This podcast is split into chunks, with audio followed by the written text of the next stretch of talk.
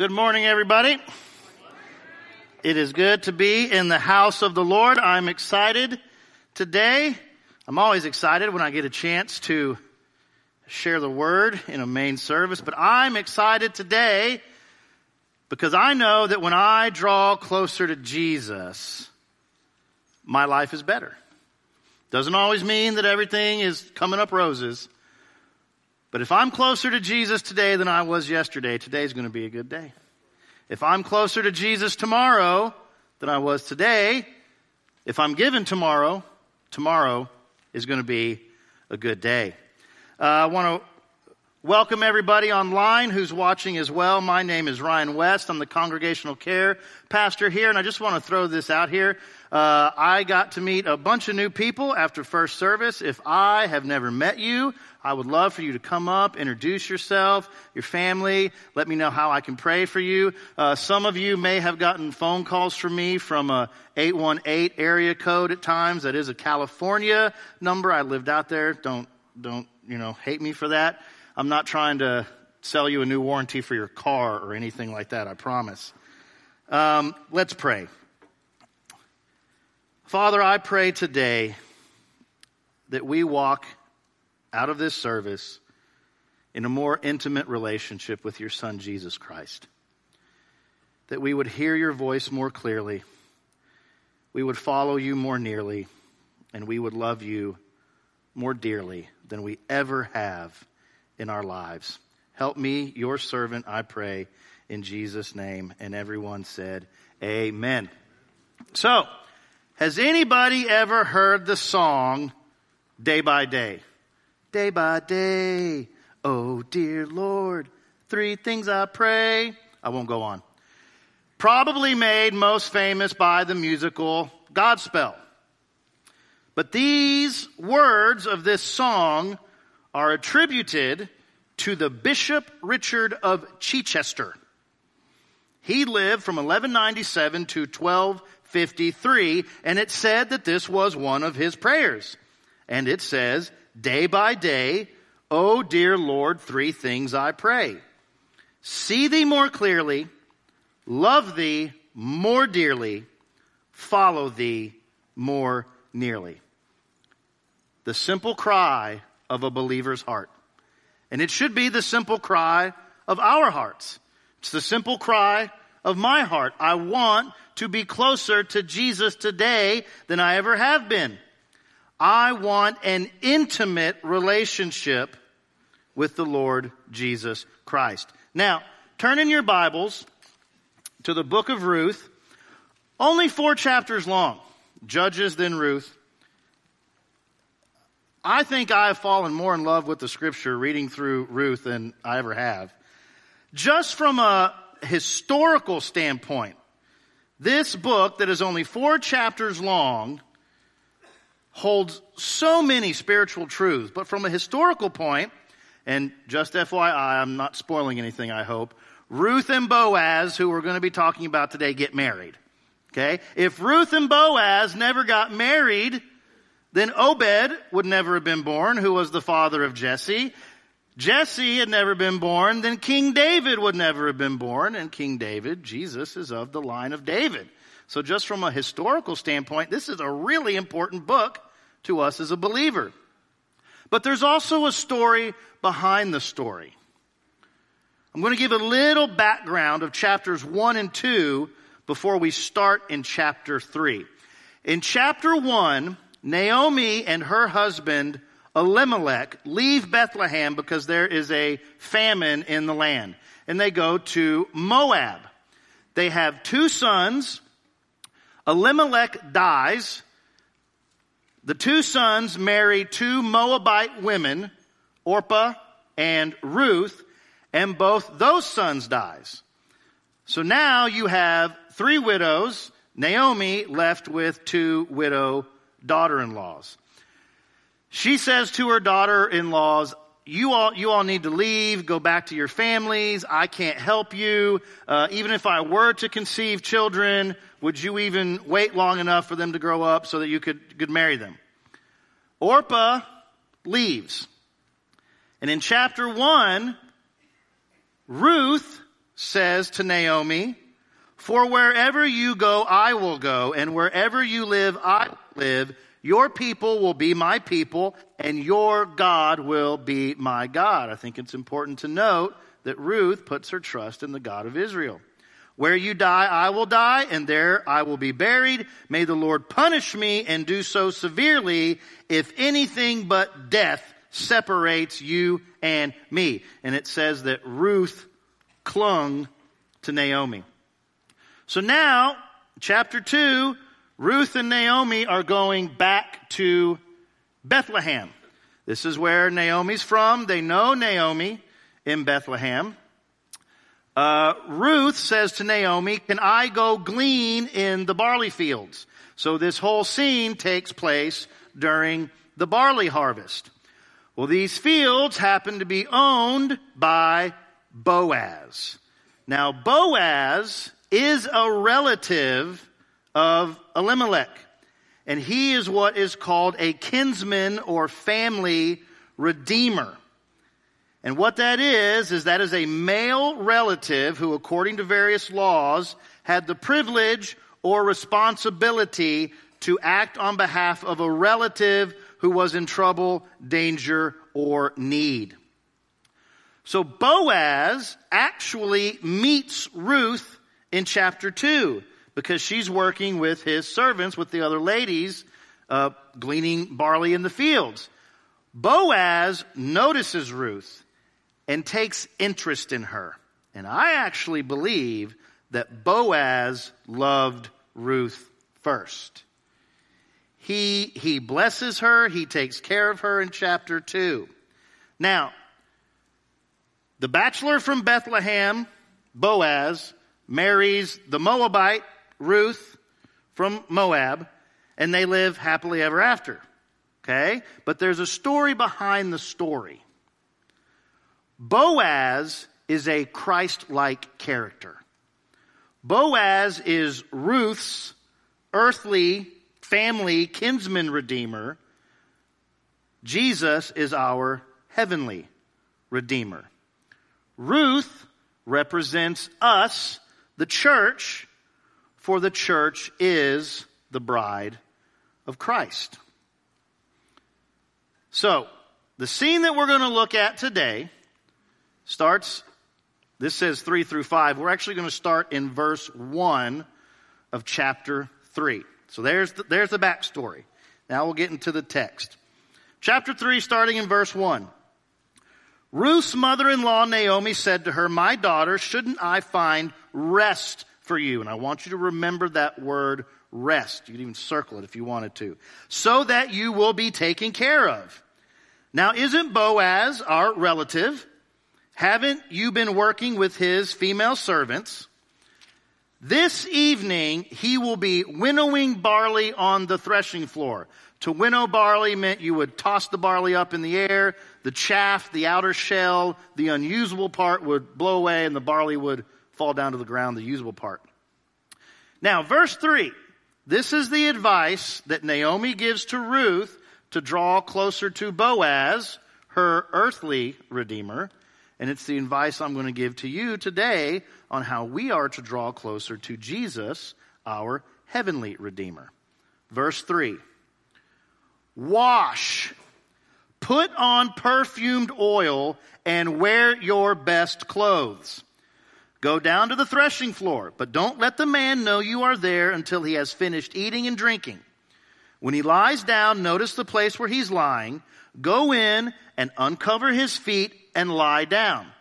Then he will explain to you what you should do. Verse 5. So Ruth said to her, I will do everything you say. Verse 6.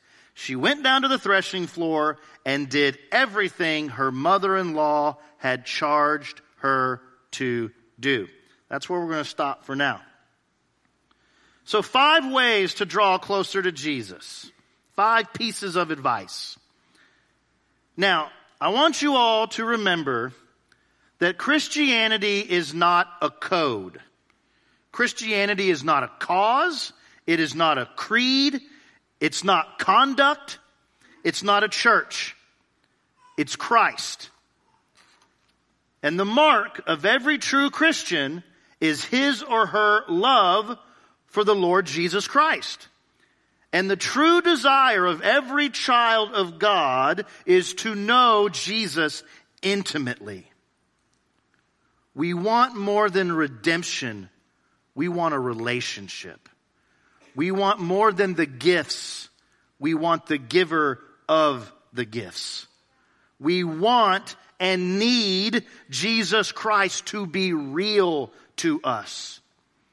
The apostle Paul said, Oh, that I might know him. Now, Paul knew him, knew him spiritually, knew him intellectually, but he wanted more. And you see, you can know about somebody without really knowing somebody. I can know about George Washington or Abraham Lincoln because I read a history book. I can read this Bible front to back, back to front and know about Jesus, but not really know him. I don't merely want to know about Jesus. I want to know him intimately. And when I'm taken from this world or the Lord Jesus returns, I want to meet someone face to face that I've known heart to heart. Now, here's the advice that Naomi gives. Point number one be freshly cleansed, wash yourself. Naomi says to Ruth, You need to be clean, you need to wash yourself, take a bath before you go and see Boaz. Because remember, uh, Ruth is a prospective bride. This is a marriage proposal. You need to be clean. James 4 8, and most of us know this, and we like the first part of this verse. Draw near to God, and he will what? Draw near to you. But we don't do the next part. Cleanse your hands, you sinners, and purify your hearts, you double minded. James says if you're going to draw near to God, you must be clean. You cannot worship with dirty hands, defiled hearts, and double minds. Yet so many times, and I've done this too, I rush into the presence of God without asking for forgiveness of my sins. Lord, am I clean before you? Is there anything that I've done to grieve you, to grieve the Holy Spirit? You know, a priest in the Old Testament, if they came before the presence of God defiled, they were in danger of death. So is it any wonder that many times our worship, our prayer, seems like nothing more than an empty routine? Are we coming before the Lord washed? Are we coming before the Lord clean? So the first step in drawing closer to Jesus Christ is we must be clean.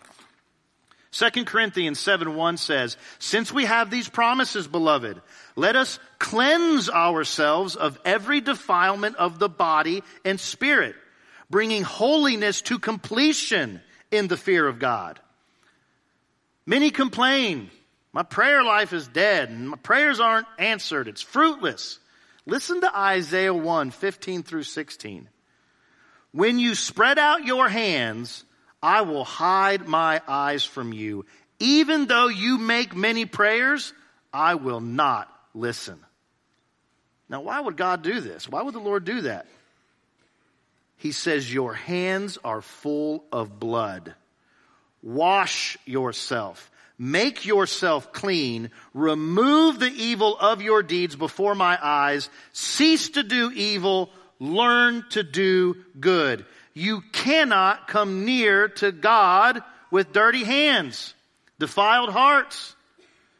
The word says that if you hold iniquity in your heart, the Lord will not hear your prayers. That is not a prayer promise I like. In the same book, Isaiah 52 11 says, Depart, depart, go out from there, do no unclean thing. Go out from the midst of her, purify yourselves, you who bear the vessels of the Lord. Now, can you imagine a bride wanting to go before her bridegroom to be intimate with him?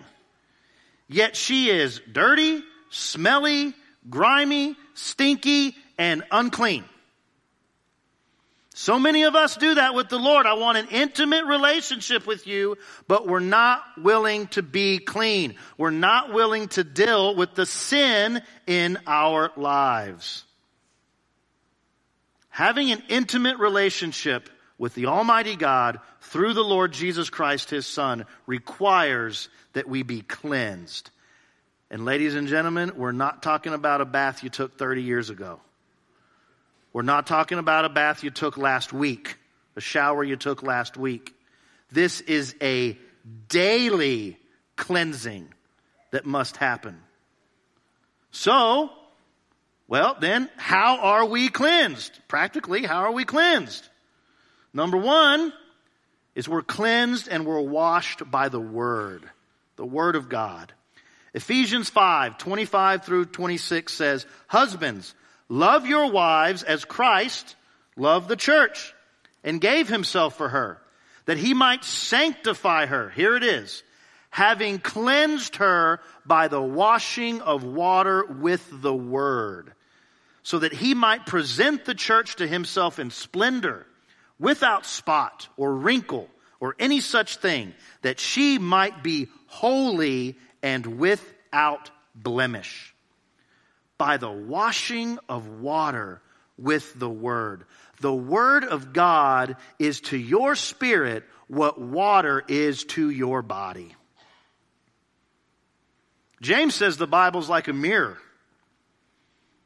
It shows us what we are.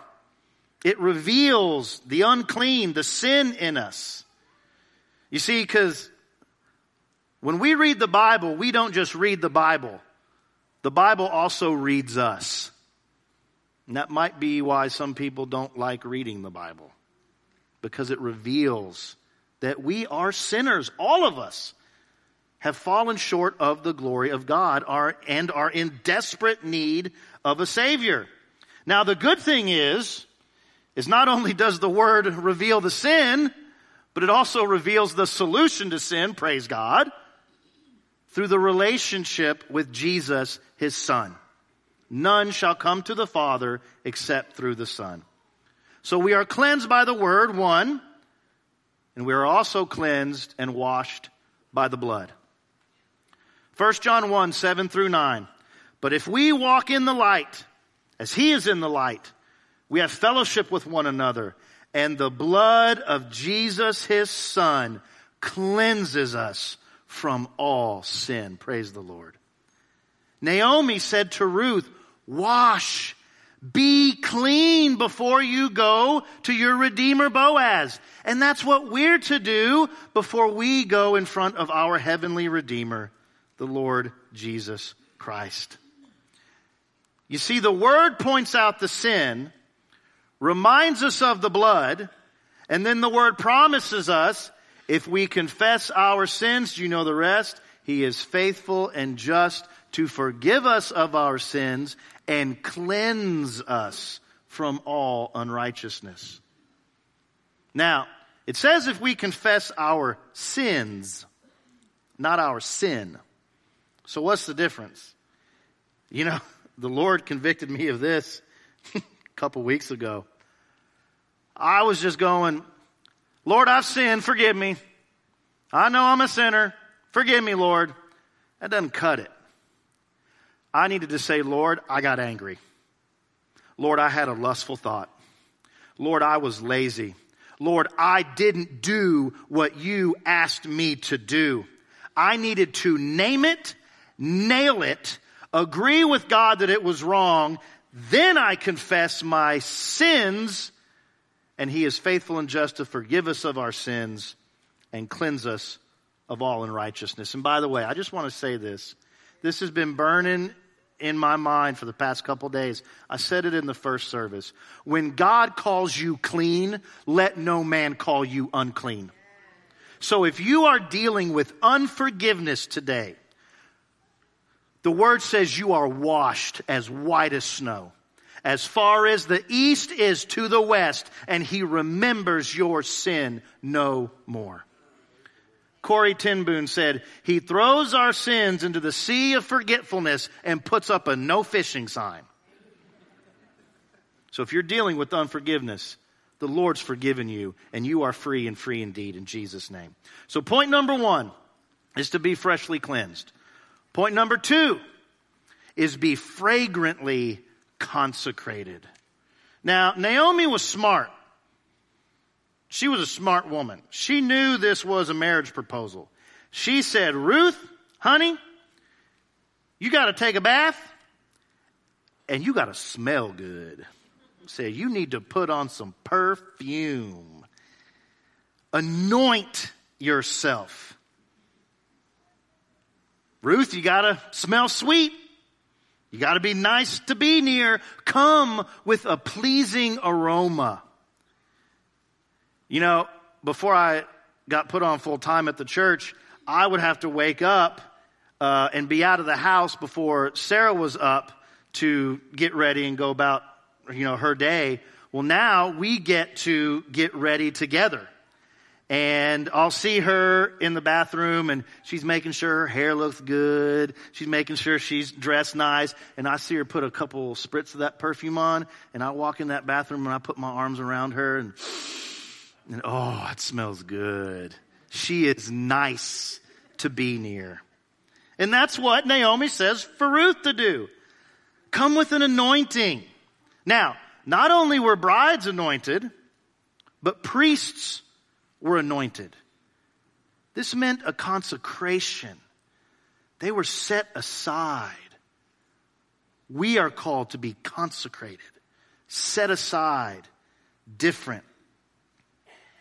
Song of Solomon is also a picture of Christ and the church, the bride and the bridegroom. Listen to verse 12 through 14 in chapter 4. It says, My sister, my bride, you are a locked garden, a locked garden and a sealed spring. Your branches are a paradise of pomegranates with choice fruits henna with nard, nard and saffron, calamus and cinnamon, with all the trees of frankincense, myrrh and aloe, with all the best spices. They didn't have Macy's. They didn't have Ulta.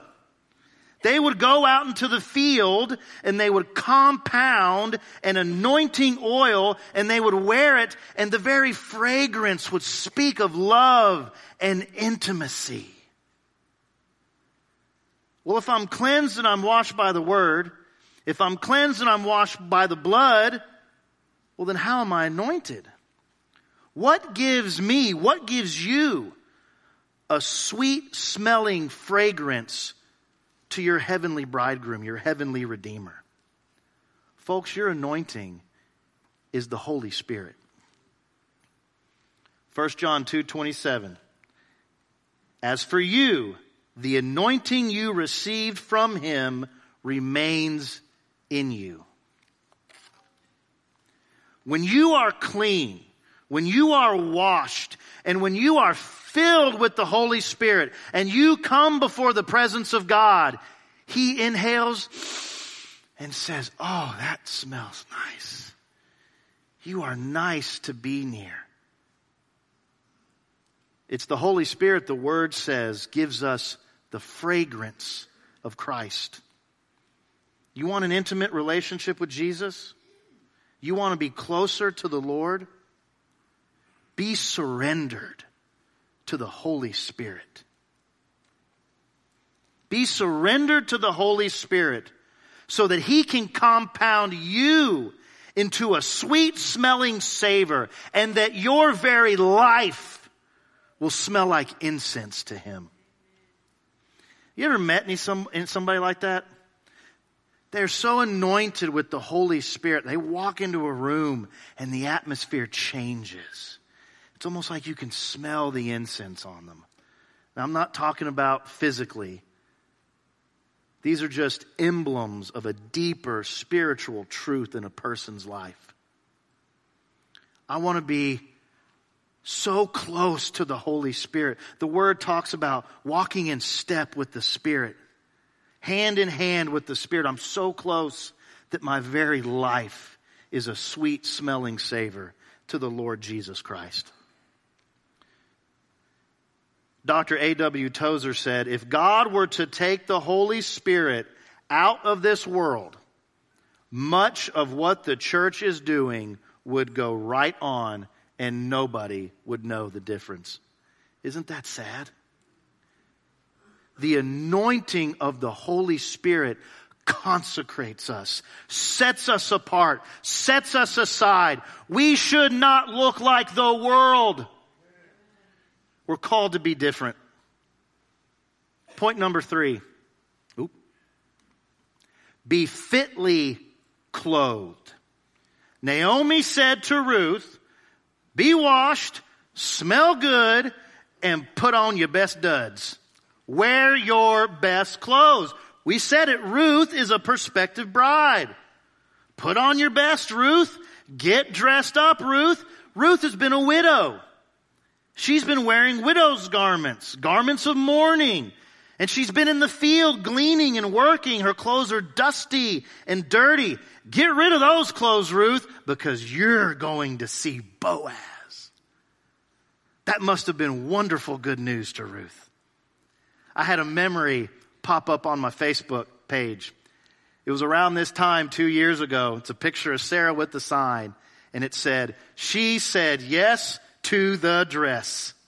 Now, I don't know what was going through Sarah's mind, but I hope it was joy. I'm going to get to be with my bridegroom. Hopefully, she was saying, Lord, thank you for the blessing, not, Lord, I hope I made the right decision. But that was wonderful good news for Ruth. You are going to go see Boaz. You know what the gospel of good news is? Isaiah 61, 1 through 3. The Spirit of the Lord God is on me because He has anointed me to bring the good news to the poor. He has sent me to the brokenhearted. Ruth had been brokenhearted. To proclaim liberty to the captives and freedom to the prisoners. Ruth had been taken captive by sin, sorrow, and death.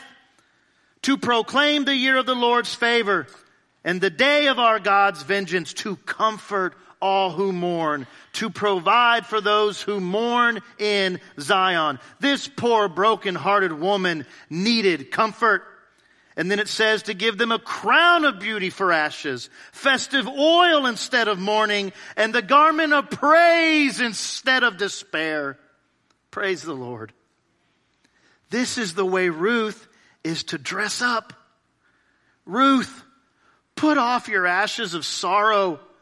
I'm going to give you beauty for ashes.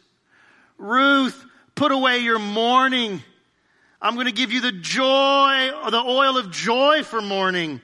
And Ruth, Ruth, take off the garments of heaviness because I'm going to give you the garments of praise when we come before our heavenly Redeemer, the Lord Jesus Christ, we need to come with beauty, with joy, and with praise.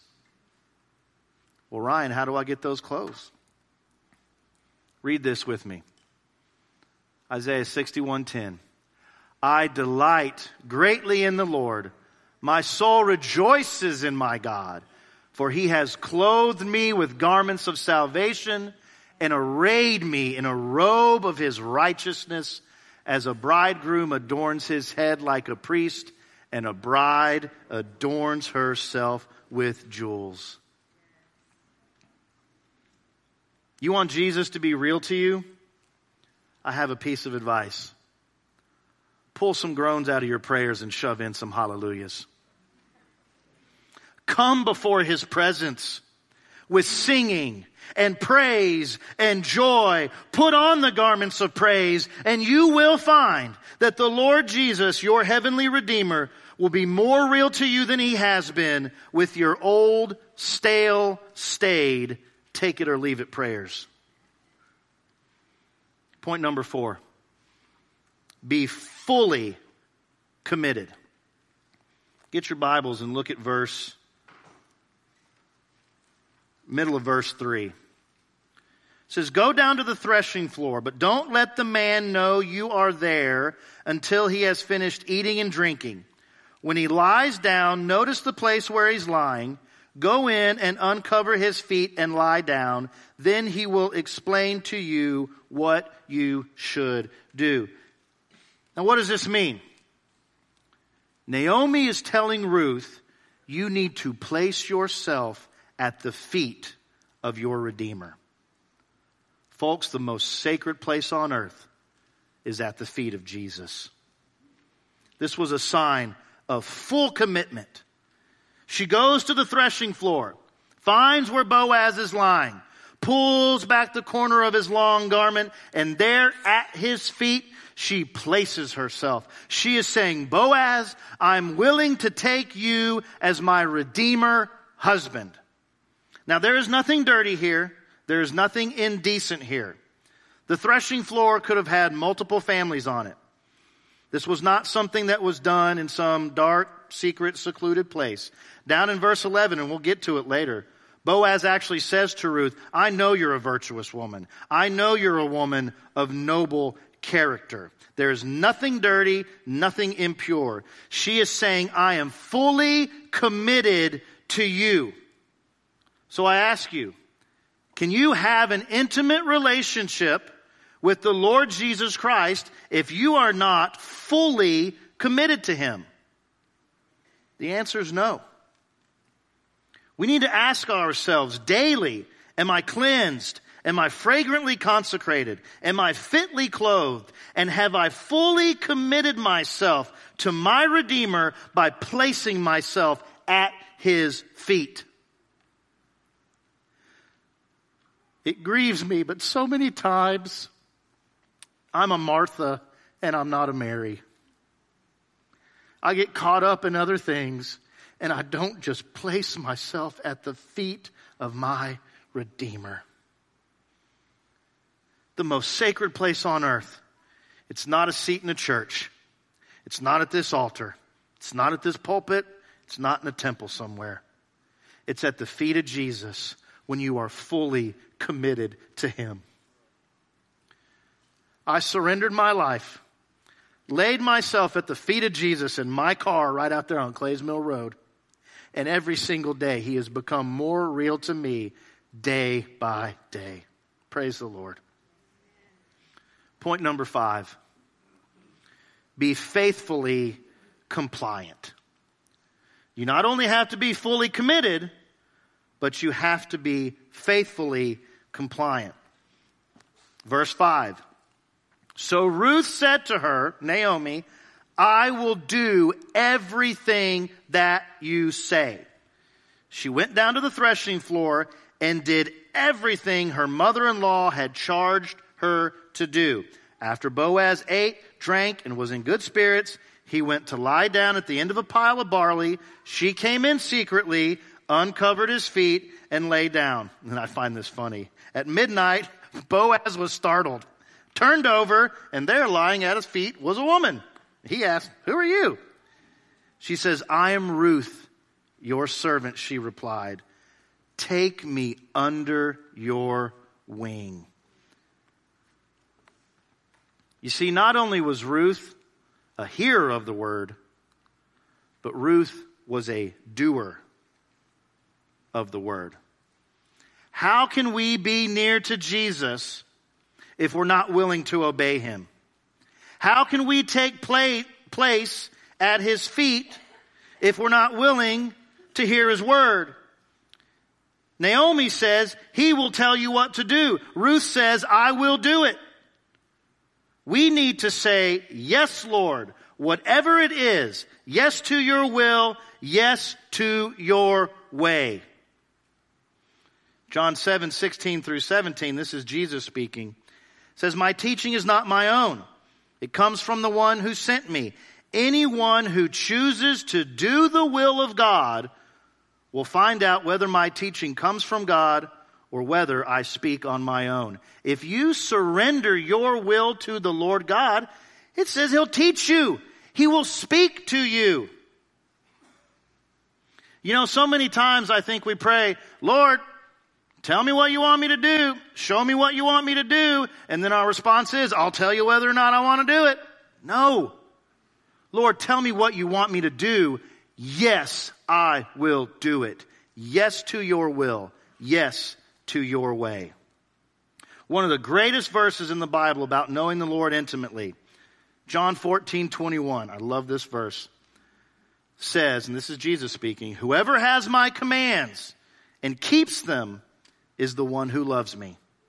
The one who loves me will be loved by my Father, and I too will love them and show myself to them. If you are fully compliant, the Lord says, I'll show myself to you.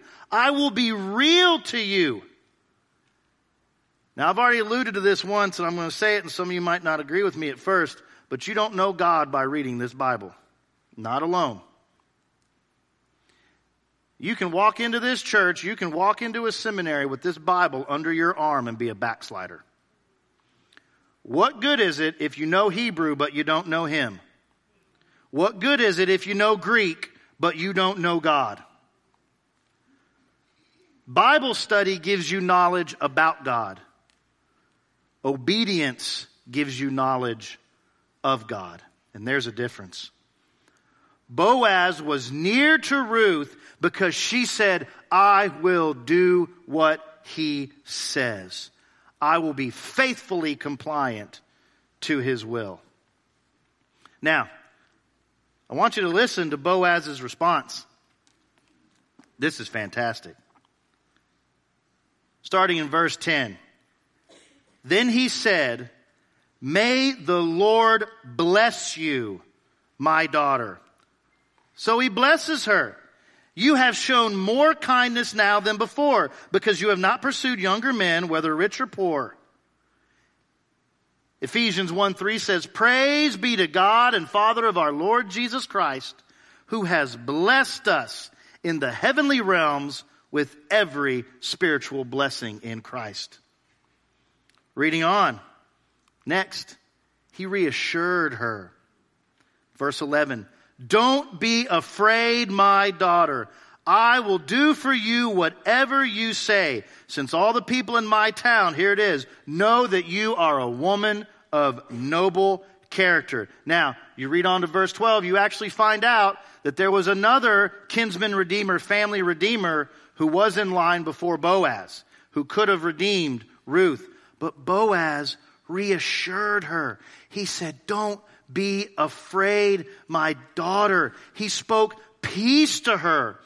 Ruth cared. Ruth knew that Boaz cared. Boaz loved her. And I said it, I believe Boaz loved Ruth first.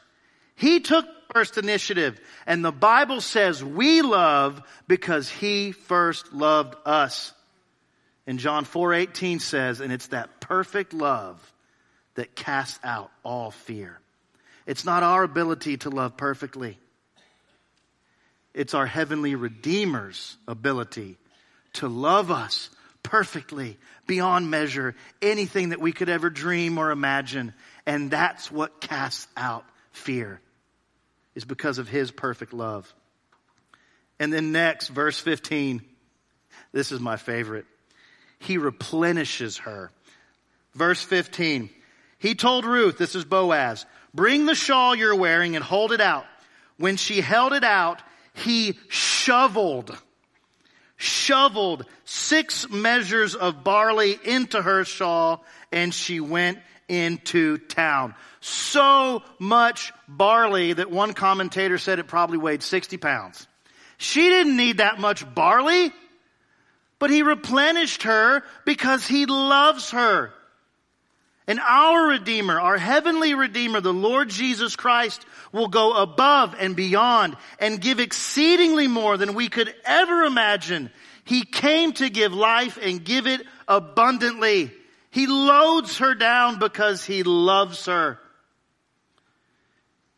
And then in verse 16, verse 16 and 17, Ruth goes back into town, goes to Naomi, and Naomi says, Hey, what happened?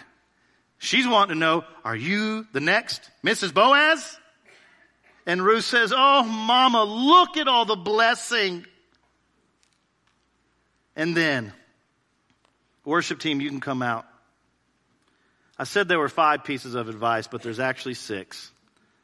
Naomi gives her last piece of advice to Ruth. Verse 18, very last verse in the chapter. I told you to remember that word rest. Naomi said, My daughter, wait until you find out how things go. For he, the man, Boaz, won't rest unless he resolves this today. The man won't rest unless he resolves this today. She says, Ruth, you've done your part. Now sit, wait, be still, and be at rest because the man won't rest until the work is finished today. You know, the first time we see Jesus after his birth, he's in the temple. His parents lost him. And they go into the temple and they say, What are you doing? He says, Don't you know I must be about my Father's work? John chapter 4, verse 34, Jesus said, My food is to do the will of him who sent me and to finish his work. I think of Jesus, our heavenly Redeemer, on his road to Golgotha, his road to Calvary. He's being beaten having his beard plucked out. And they're saying, Tell me who did that to you, Jesus? Who hit you, Jesus? He could have told them. But he said, I can't rest because the work's not finished yet. Isaiah said he was beaten so badly he didn't even appear to be like a human. I picture him on that cross and they're saying, come down from there, Jesus. Call the angels down, Jesus. He could have done it. Praise God, he didn't. Because he said, I can't rest until the work is finished. And it wasn't until he finally said, It is finished. And he gave up his life. And that blood, that precious blood, was shed for you and it was shed for me so that one day we can enter into an eternal rest with our Heavenly Father.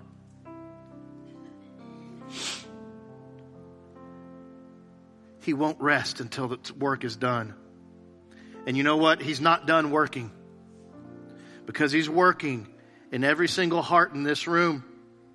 Whether you know it or not, He's working the Holy Spirit speaking to you right now. You know what? Maybe some of you in here would say, Ryan, point number one, I'm not cleansed. I'm not clean. Maybe you've never accepted Jesus as your heavenly Redeemer, as your personal Lord and Savior. Maybe you've known Jesus, but you've got sin, you've got something unclean that you have not dealt with.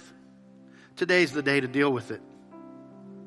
Maybe you would say, Ryan, I just want more of his anointing. I want to be fragrantly consecrated.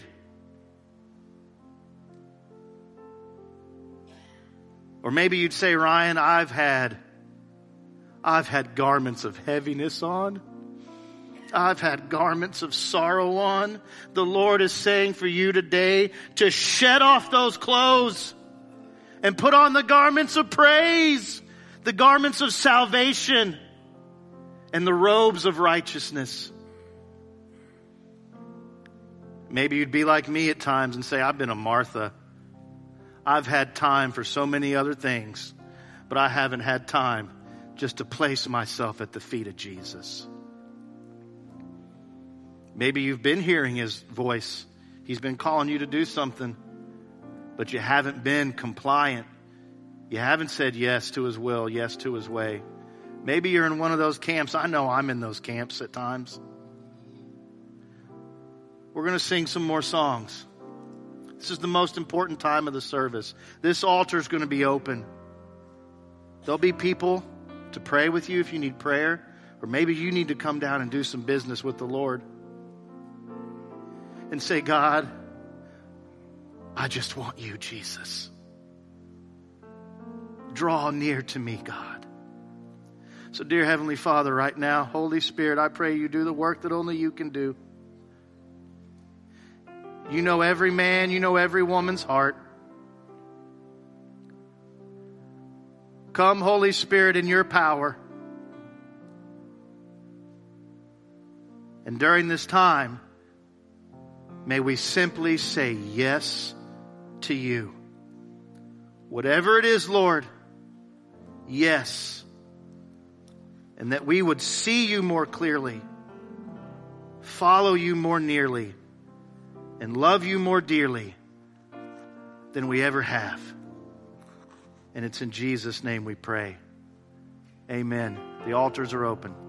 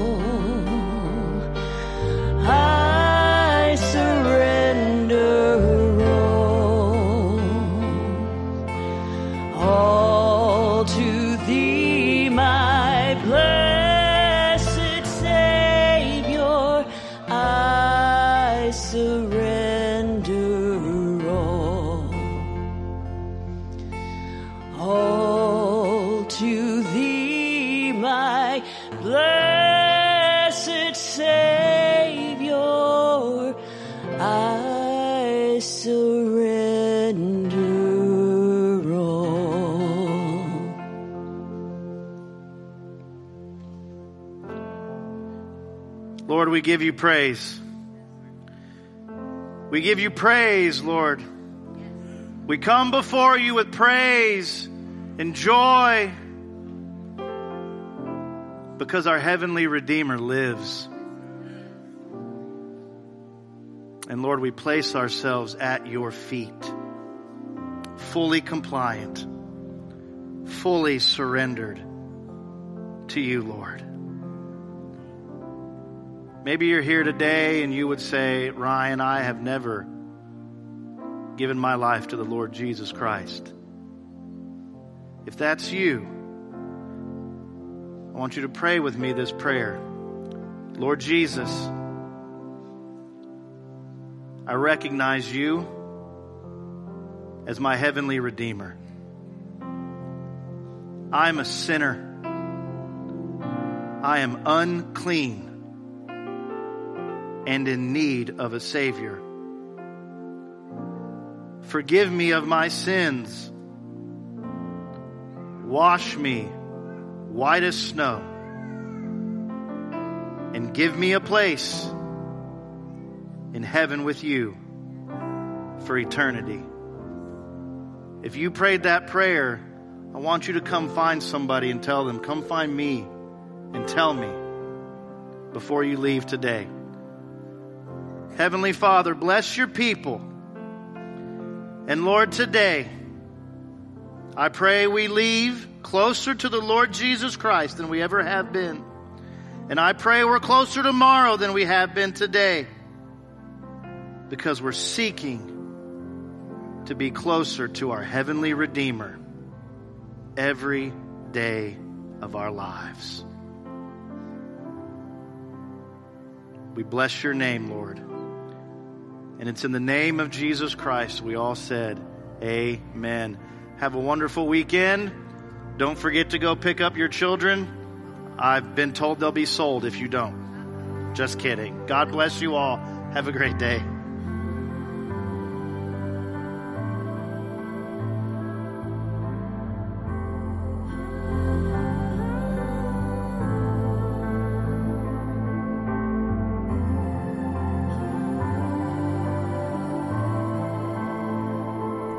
Thank you for joining us online at Church of the Savior today. We hope you were encouraged to pursue God and grow in your walk with Jesus. If you made a decision to follow Jesus for the first time today, please reach out to us. We would love to help you take your next step. Please visit our website for more information on upcoming events and how you can connect with the COS family.